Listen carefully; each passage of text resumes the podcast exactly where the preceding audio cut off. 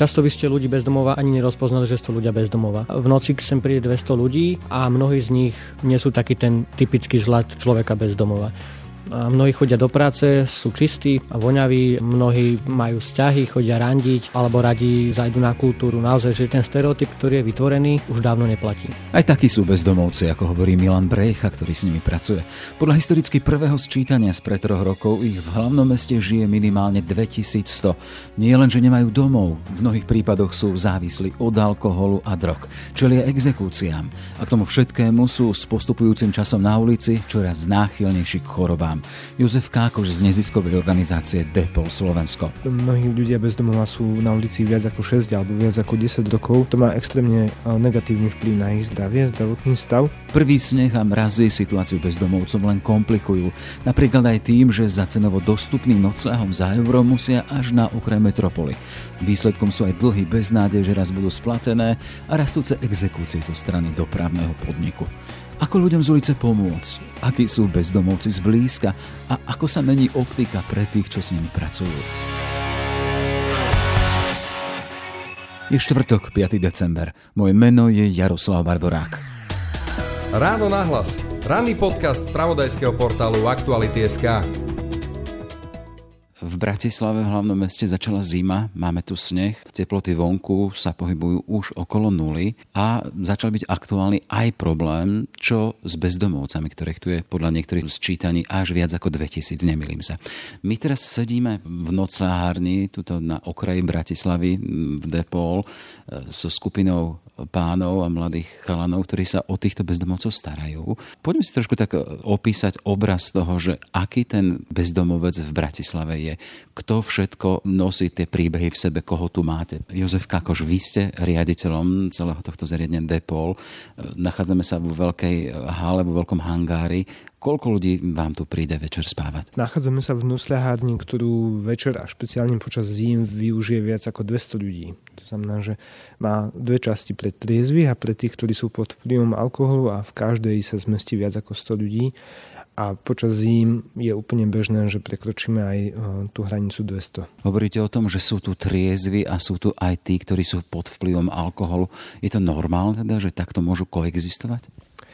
Je to v podstate dôvod, prečo sme vôbec ako organizácia vznikli, pretože rok predtým, ako sme otvorili nocľaháreň, viac ako dvadsať ľudí zamrzlo na ulici v meste Bratislava. A ten dôvod, prečo zamrzli, bolo, že väčšina z nich bola závislá na alkohole a nemali miesto, kam môžu ísť. A preto vlastne vznikla nocľaháreň svätého Vincenta Depaul, aby poskytla prístrešie všetkým, aj tým, ktorí sú pod vplyvom alkoholu alebo drog. A počas tých trinástich rokov, ktorých fungujeme, taková existencia niekedy je možno ľahšia, niekedy ťažšia, ale nie je vôbec problémová. Že ak by som to uviedol na príklade, tak prvý rok sme napríklad mali es bé es službu, ktorá pomáhala v nocľahárni udržať poriadok. Po roku sme si povedali, že ju zrušíme, že nemá pre nás zmysel a výrazne nám klesol počet konfliktov v nocľahárni. Takže aj napriek tomu, že je tu relatívne malý počet zamestnancov na relatívne veľký počet ľudí, tak ten poriadok sa tu dá pekne udržať. Aby sme mali predstavu, relatívne malý počet zamestnancov na relatívne veľký počet ľudí, povedzte, koľko tu robí, koľko sa stará o bezdomovcov, ktorí tu chodia spávať? Zo začiatku sme mávali približne dvoch alebo troch ľudí počas nočnej služby na tých cca dvesto klientov.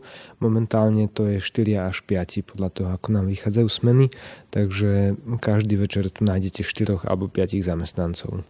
Pán Milan Brejcha, vy ste komunitný organizátor v rámci tejto organizácie. Len chcem tak nejak priblížiť obraz, v ktorom teraz sme. Sme v takom veľkom hangári, toto je časť vyhradená pre ženy. Sú tu postele zo železa, na nich sú matrace, také zelené. Sa teraz celé túto trošku tak aj vetrá. Máme tu okolo neviem koľko, šesť, sedem, osem, desať stupňov? Pán Brejcha, no. Momentálne nekuríme, momentálne tu máme podľa mňa do tých desať stupňov. Ale v noci samozrejme kúrime, máme kúrenie, aj keď sa snažíme, aby sme mali na tejto starej časti okolo tých sedemnásť až osemnásť stupňov. My sme teraz v časti, ktorá je vyhradená pre ženy, vedľa je podstatne väčšia miestnosť, ktorá je vyhradená pre mužov. Už toto takéto chabé vybavenie je pre nich viac, ako majú na ulici, hej? Určite áno. Dobre ste povedali, že sme v izbe pre ženy. To nám hovorí o tom pomere mužov a žien. Naozaj žien je podstatne menej ako mužov na ulici. A, a toto vybavenie, ľudia sem prídu a všetko, čo si prinesú, si zase ráno musia odniesť. Takže preto tu vidíte iba postele, lebo nemáme tu skrinky alebo nemáme priestory, kde by si mohli nechávať svoje osobné veci. A to je často aj problém pri pracovných pohovoroch alebo tomu živote cez deň, že čo s tými vecami, ktoré musia vláčiť so sebou. Hovoríme o mužoch a ženách, nehovoríme o deťoch. Tuto v tomto vašom zariadení deti nemajú miesto, hej? Nie, u nás deti neubytovávame. Nie sme na to ani bezpečnostne, ani hygienicky pripravení. Aj tak osobne si myslím, že toto nie je priestor, kde chcem, aby deti boli. Ale v každom prípade ten život na ulici v Bratislave pozná aj príbehy detí, ktoré sú v podstate deťmi bezdomovcov. Čo s nimi? Najčastejšie tieto deti končia v detských domovoch. Nemáte s nimi tuto vôbec žiadnu skúsenosť? Nie. Občas sa stane, že príde rodinka aj s deťmi, ale žiaľ tých, tých neobytujeme, ale samozrejme naši sociálni pracovníci im poradia, ako ďalej, alebo kam môžu ísť ako celá rodinka. Pán Juraj Barát, vy ste mentorom a poradcom celej tej organizácie. Povedzte mi, že vy už máte podstatne dlhoročnú skúsenosť s prácou s bezdomovcami. Ako vidíte ten trend? Tie nedávne spočítania hovoria o tom, že v Bratislave viac ako dvetisíc bezdomovcov. Rastie to, alebo je to na ústupe? Všeobecne by som povedal, že ten pomer sa pomaličky mierne zvyšuje, ale za tých štrnásť rokov, čo existuje nezisková organizácia Depaul Slovensko, mení sa pomer alebo zloženie ľudí bez domova, ktorých stretávame v Bratislave. Kým v socializme to bol jav skrytý, a postupne až vychádzal na javo, keď postupne narastala nezamestnanosť, strata bytov a tak ďalej, rôzne okolnosti, tak narastal aj počet ľudí bez domova. Na začiatku to boli ľudia okolo päťdesiatky a mladých bolo veľmi málo. Ako časom a ako si uvedomujeme naše štatistiky, tak narastá počet mladistvých a počet tých okolo päťdesiatky zostáva asi ten istý.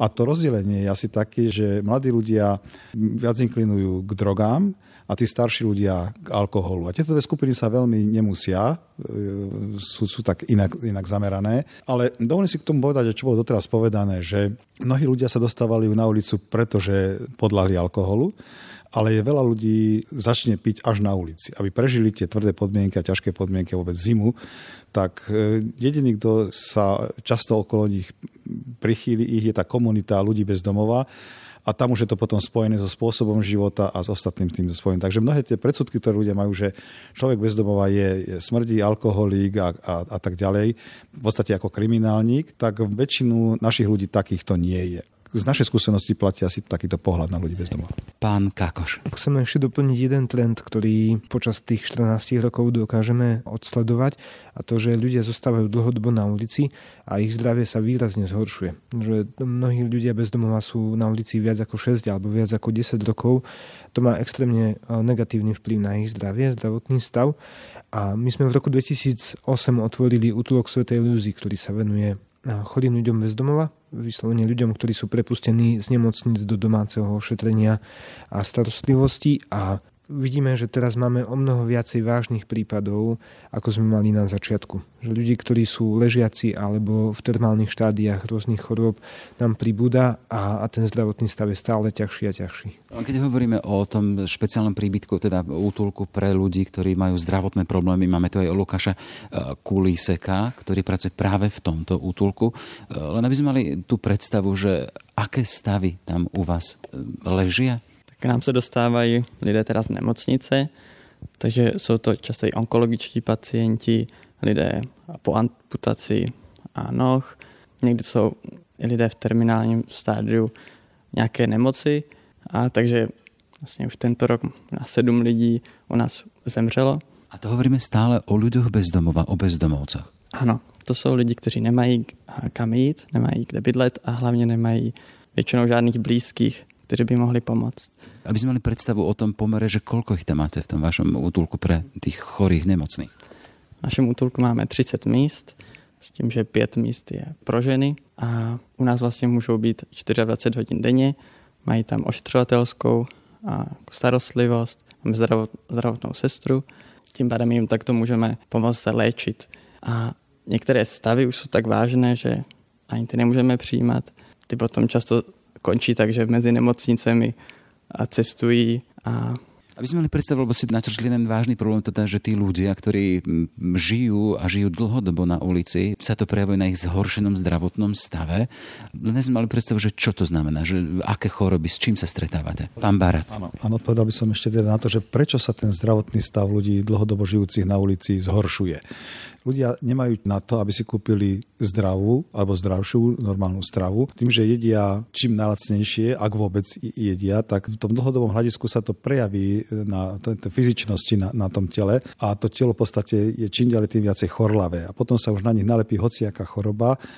A toto je teda vysvetľujúci faktor, že ľudia, ktorí sú dlhodobo na ulici, sú veľmi chorí. My sme sa rozhodli v Depaule, aj keď to nebolo zo zákona povinné, myslím, že dávať stravu v noclahárni, tak my od počiatku sme sa rozhodli, že jedno teplé jedlo denne ľudia musia dostať v zime minimálne, aby, aby, aby prežili. A toto sme robili nad rámec zákona a, a všetkých ostatných odporúčaní vlastne z hľadiska sociálnej služby, pretože táto skúsenosť hovorila, že, že ľudia, keď dostávajú stravu a teplú stravu, tak sú schopní ďaleko silnejšie prekonať tieto extrémne podmienky, v ktorých musia žiť. Toto je logická otázka, odkiaľ na to beriete financie a nakoľko sa možno aj tí samotní bezdomovci musia podieľať na to, že tu môžu existovať, že tu môžu prísť, musia platiť, musia platiť za jedlo a za to, že tu môžu prísť.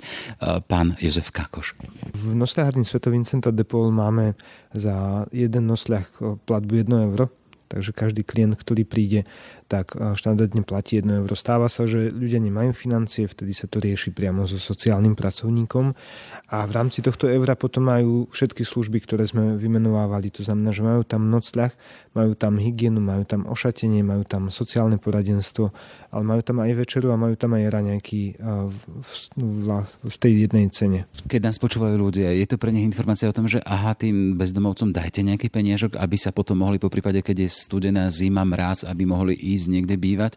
Alebo, ako sme hovorili, je tam často ten prípad, že sú to ľudia, ktorí používajú vo veľkej miere alkohol a môžu to minúť niekde tam. Lebo to vždy taká tá dilema. Dám alebo nedám. Dám na jeho alkohol alebo neviem, či sa rozhodne a zaplatí potom to ubytovanie. Ako máte vyskúsenosť s tým, pán Kákoš?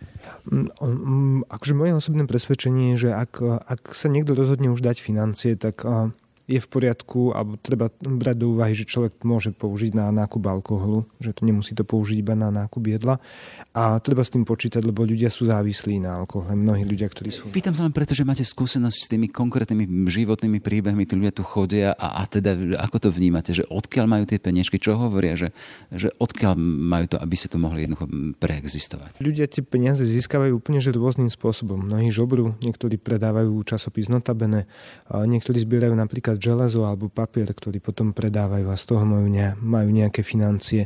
Občas si pomáhajú navzájom.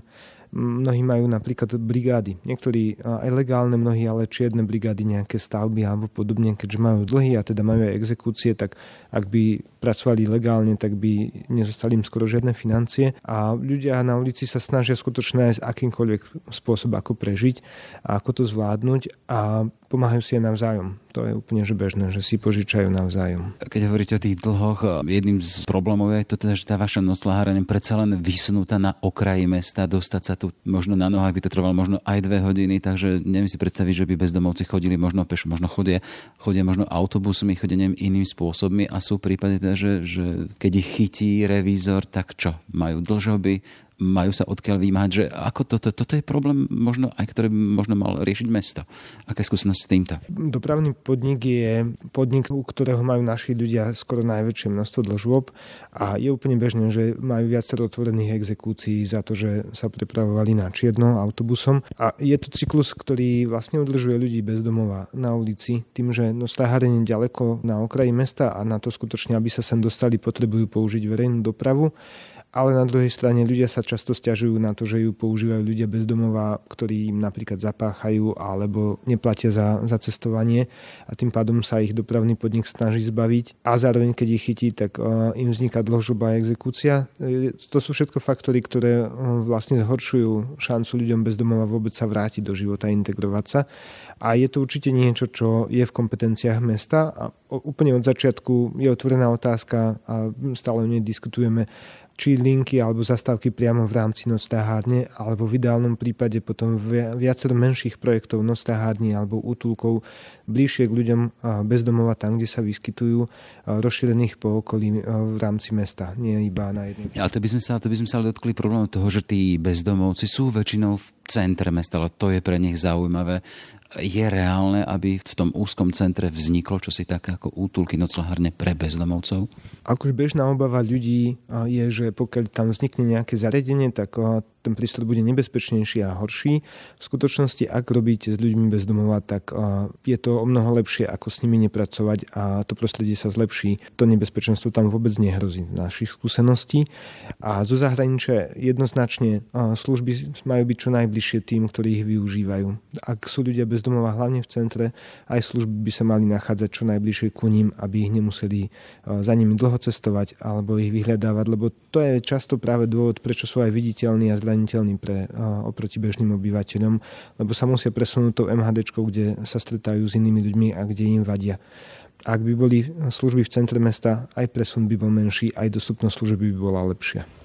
Pán Barát? Dovolím si k tomu dodať, že je, je potrebné zmeniť aj u verejnosti takýto postoj represívneho postoju. Myslím si, že keď ich vytlačíme, tak tu nebudú. Ono to takto vôbec nefunguje.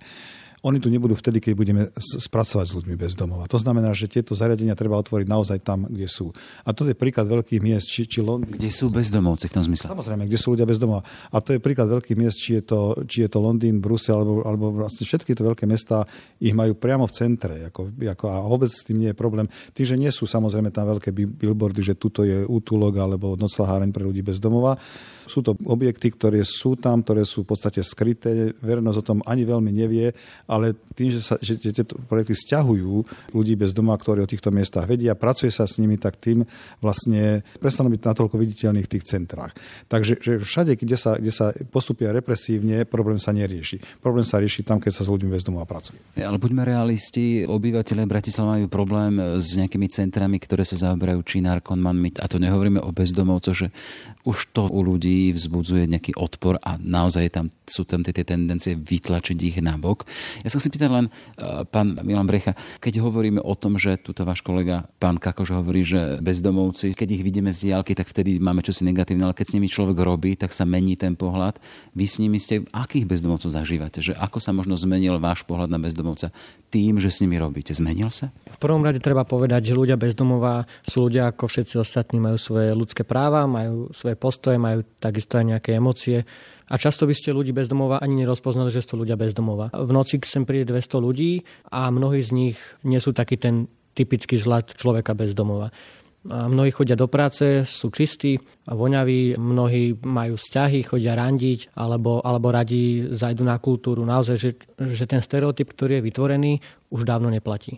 Sme prekvapili tým, teda, že mnohí chodia do práce, že tí vaši bezdomovci, ktorí máte tuto, chodia aj do práce. No áno, pretože teda sú to ľudia, ktorí sú zdraví a ktorým to zdravie dovoluje, chodia do práce a, a za tie peniaze potom si kúpia potravu, kúpia si oblečenie, takisto sa, sú klienti naši, ktorí sa radi potíšia z nového oblečenia, alebo ženy, ktoré si kúpia kabelku, že, že to je bežný jav, že naozaj tí ľudia nie sú až tak iní ako my ostatní. Čo je zaujímavé na tomto vašom zariadení, že nemáte tú nocľaháreň tú bezprahovú, teda že kde ľudia prídu len prespať, ale snažíte sa tým programom ubytulok posúvať tých ľudí ďalej, aby si vytvárali aj svoje pekné bývanie alebo mali k nemu vzťah. Aké sú podmienky na to, aby ľudia mohli absolvovať tento váš program? Pán Kákoš. Ubytulok je v podstate spojenie niekoľkých myšlienok a v zahraničí už teraz jednoznačne prevláda pohľad na bezdomovstvo, ktoré sa rieši cez bývanie. Že bývanie nie je cieľom a nejakou odmenou za veľkú snahu, ktorú máte, ale je to v podstate prostriedok a potreba na to, aby ste sa dokázali integrovať. A z toho vychádza aj myšlienka ubytulku, že ak chceme ľuďom znostáhadne pomôcť dostať sa odtiaľto, potrebujeme im okrem sociálneho poradenstva a pomoci a okrem práce poskytnúť aj stabilné miesto, kde môžu byť a ktoré si môžu trošku aj prispôsobiť svojim potrebám, očakávaniam. Ubytulok sú v podstate dve izby, ktorých bývajú ľudia, ktorí majú stálu prácu a môže sa do nich hlásiť úplne že ktokoľvek z nocľahárne, Čo je podmienkou je, aby buď mal, alebo potom s pomocou sociálnych pracovníkov si nejakú prácu našiel. Dôvodom je, žiaľ, vzhľadom k sociálnemu systému a k množ- dávkam, ktoré systém platí ľuďom, bez toho, aby ľudia mali príjem z práce, nie je možné, aby si udržali stále bývanie.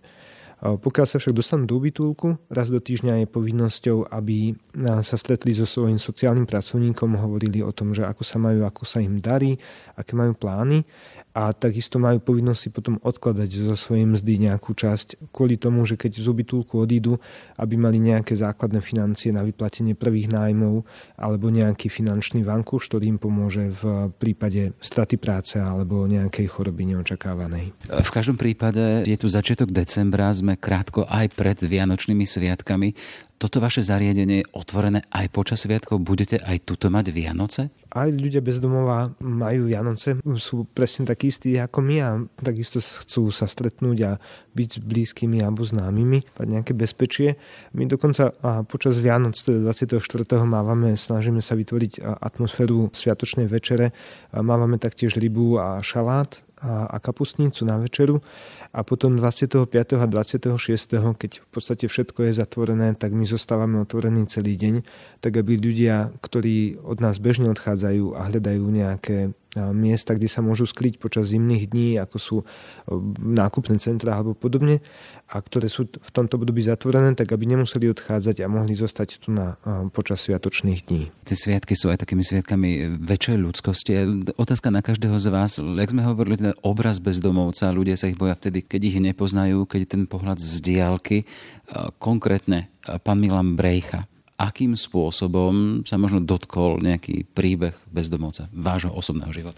No áno, my sa tu stretávame teda nie s dvesto, s dvesto nejakými číslami alebo iba postavami, ale je to dvesto konkrétnych príbehov, každý jeden večer, každú jednu noc. Ak by som mal vypichnúť nejaký konkrétny príbeh, tak iba listujem v tej obrovskej knižnici.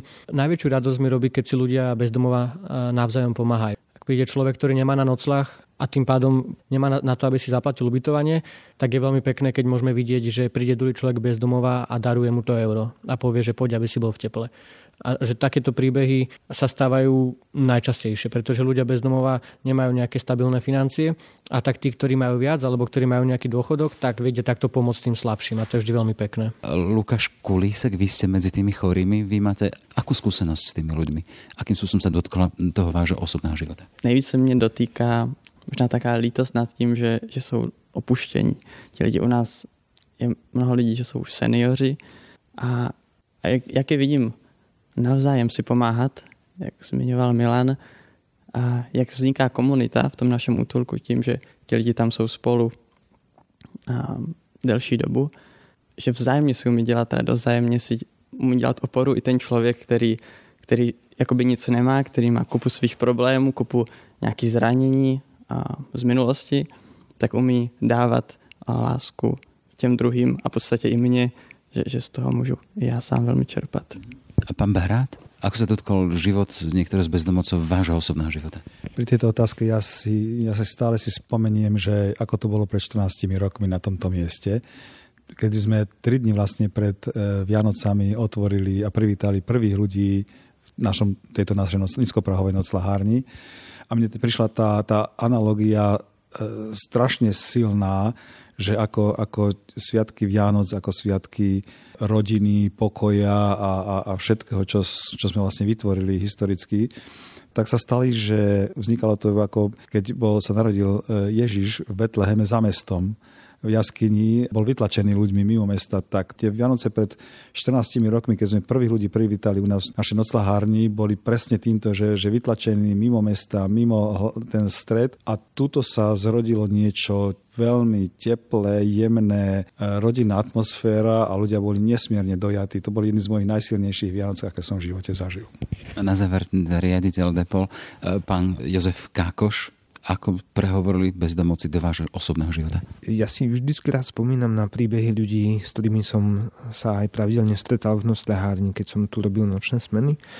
A je jeden konkrétny človek, s ktorým, keď som tu pracoval, tak sme mali, dajme tomu, že konflikt, mali sme takú roztržku, ktorú sme potom museli riešiť spoločne. Bol to klient nocľahárne a doteraz sa stretáme pravidelne, predáva notabene blízko zastávky es a vé a vždy, keď idem okolo, tak sa zastavím, porozprávame sa, ako má. Už nebýva v nocľahárni, býva v ubytovni a je o mnoho samostatnejší a je to veľká radosť pre mňa vidieť človeka, ktorý využíval nocľaháreň a dokázal sa postaviť na vlastné nohy a teraz žije samostatný život. A je to tým človekom, ktorý, s ktorým som tu pracoval a teraz sa s ním rozprávam ako so známym priateľom o tom, ako sa mu darí, aký mal deň. Toľko teda naša téma bezdomovectva. Rozprávali sme sa s Milanom Brejchom, komunitným organizátorom v rámci organizácie Depaul Slovensko. Ďakujem vám pekne. Ďakujem aj ja. S Lukášom Kulísekom, sociálnym pracovníkom v útulku pre chorých Svätej Luizy. Ďakujem vám pekne vám. Ja ďakujem. S Jurajom Barátom, poradcom v rámci tejto organizácie. Ďakujem aj vám. Ďakujem a prajem všetkým všetko dobré. A s riaditeľom Depaul Slovensko, Jozefom Kákošom. Ďakujem aj ja a prajem krásne sviatky, prežitie príjemných sviatkov. Všetky podcasty z spravodajského portálu Aktuality.sk nájdete na Spotify a v ďalších podcastových aplikáciách.